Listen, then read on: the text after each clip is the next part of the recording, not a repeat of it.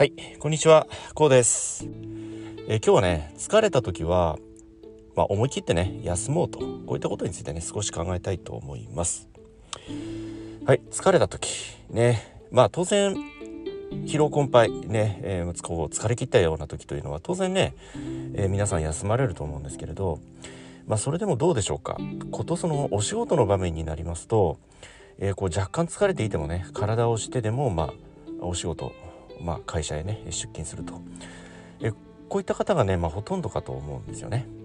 うん。まあ、やっぱりそれは生活の糧を稼ぐといったもう一つの目的もありますし、まあ、何しろ周りに迷惑をかけたくないと。このような思考が非常に強い、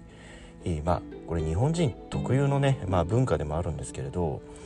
その忖度ですとかね、まあ、空気を読むなんてこともありますけれどまあそういった意味ではねこの集団意識といったものがね非常に強いのかもしれません。さあそのお休みなんですけれどまあ、一つデータがありましてね。厚生労働省令和3年就労条件総合調査というねこういった調査によりますと令和2年のね有給ありますよね。有給のこちらのね取得率を調べた一つのねこのデータがあるんですよね。この令和2年の1年間この有給取得率は約57%といったね結果が出ているんだそうです。そしてこの政府の目標がねあるんですけれどこの政府の目標としては約この70%というねこの有給取得率のね70%を取りましょうといったねこのような目標があるにもかかわらずまだまだねこの日本というのはこの有給取得率がね非常に少ない国であるといったね結果が出ているようで、えーございます。また現在のところねこの日本なんですけどこの世界全体で見ますとね16地域中14位なんだそうですねこの有給取得率が。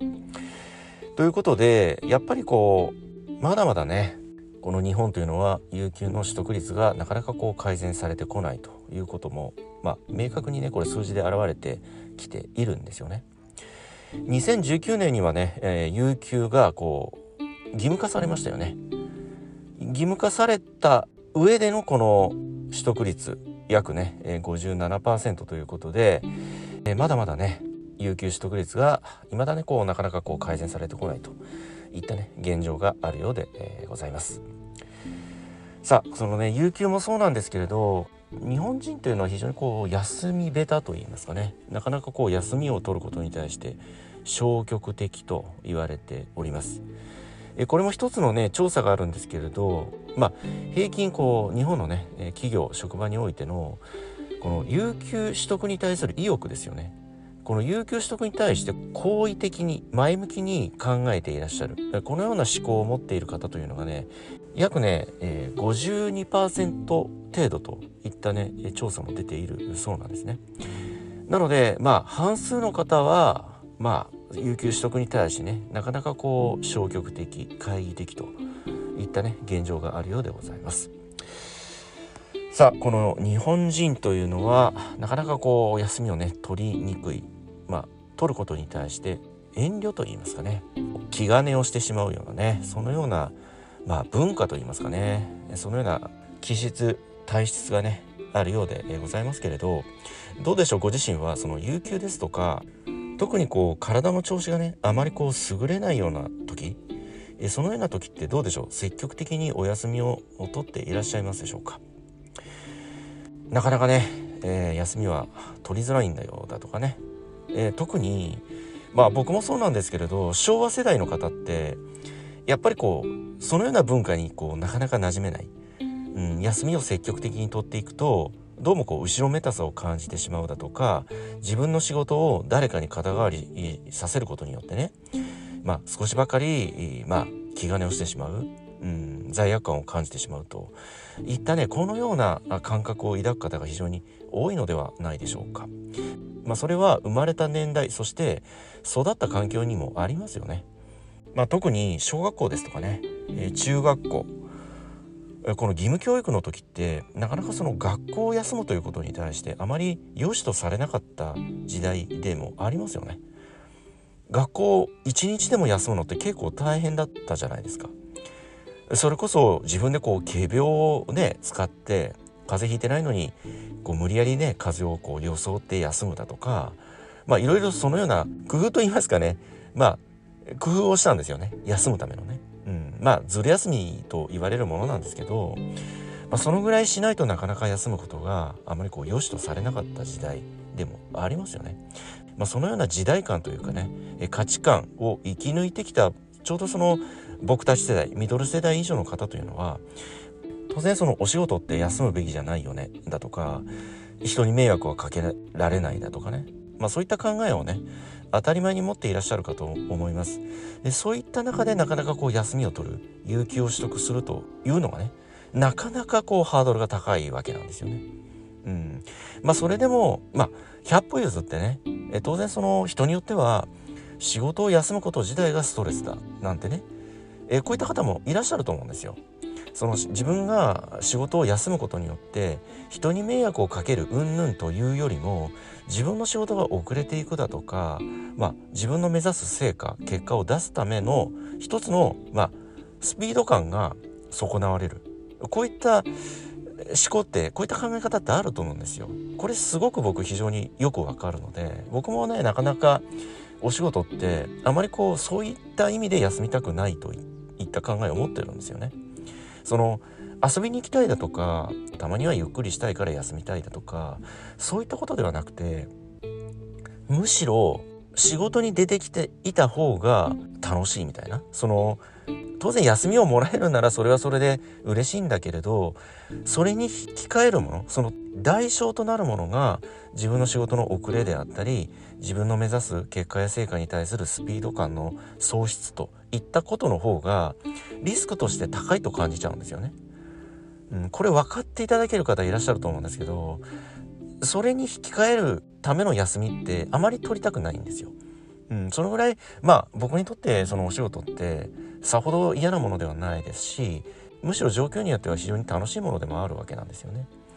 うん、もちろんその仕事人間だなんてねまあこういったこと言われることもあるんですけれど仕事人間上等と思うんですよね。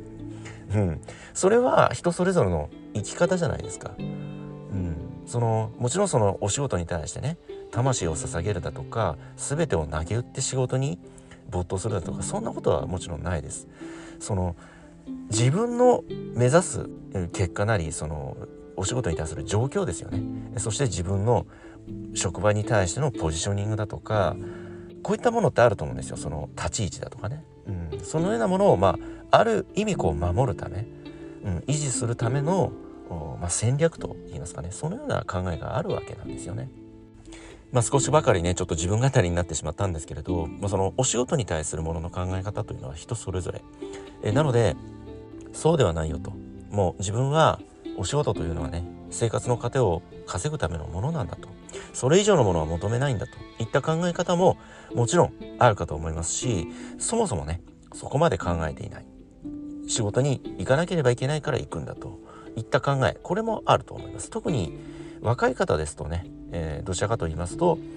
自分の目の前にあることをこなすために、えー、職場に向かう仕事に、えー、向かい合うといった方がね非常に多いと思うんですよ。その繰り返しの中で、まあ、年齢を重ねてね経験を積むごとにさまざまなことがね見えてくるんですよね。それが自分のね5年後10年後の将来像であったりそれこそ自分のね身の回り大切な方を守るための戦略ですとかねそのために職業選択はどうなんだろうだとか今のね現状の立ち位置もっと上を目指すべきなのかそれともお仕事そのものをね変えるべきなのかだとかさまざまなことがこう見えてくるわけなんですよね。うんまあ、そのようなその仕事の価値観ですとか仕事とはどういうものなんだ自分にとってのどのような価値を持つものなのかえこういったことを鑑みるためにもねこうたまには、え少しばかりこう疲れてしまった心心身ともに疲労困憊していると。このような状況もあると思います。なのでそのような状況に陥ったような時はね是非積極的に休んでいただきたいんですよね。積極的に休む、うん、これはご自身の体力心を休ませると。そして英気を養うと。えそしてまた新たにね、え元気なり体力が回復してきた暁にはねまた自分なりの自分のいや本当にこうやってみたいことチャレンジしてみたいこともしくは冒険してみたいこと少しばかり覗いてみてみたいことこのようなことってあると思うんですよね。そのようなことが見えてきたりするわけなんですよね。えそうしましたらそのご自身の心の赴くままにね挑戦をしてみるトライをしてみる行動してみるといったねこのエネルギーがまた湧いてきますのでね。是非疲れた時には積極的に休む。そして英気を養う。そしてその際には是非ねご自身のお仕事に対する考え方向き合い方価値観というものをね今一度問い直す。とてもいい機会になると。え僕はねこのように考えております。特に少々ねこう疲れてしまった。心身ともに疲労困憊してしまったような時。えこういった時にはね是非ね積極的に休んでいただきたいと思います。ご自身がね休まれたところでお仕事って回っていきますから安心してください。まあ変な言い方ですけれどね、えー、それは会社特に組織職場というものはね、えー、そういった様々な人の力で回っておりますのでね、えー、そうですよね。ご自身がその職場会社に入社する前からその職場って存続しているわけじゃないですか。それはご自身が所属する前の様々な人の力によって培われたね職場環境でもありますしお仕事の価値でもあるわけですよね。うん、なのでえ僕たちは感情もあり肉体生身の人間でもあります。少しばかりね少々疲れてしまう。えたまには逃げ出してしまいたくなると。このような時もあると思うんですよ。そういった時にはね是非遠慮なくね、えと言いますか思い切ってね是非ね体を休めていただきたいとゆっくりとねなさってみてはいかがでしょう。はい、今日はね、この辺りで音声の方終わりにしたいと思います。えこの音声が何らかの気づきやヒントになればね、大変幸いに思います。ではまた次回の音声でね、お会いしたいと思います。ありがとうございました。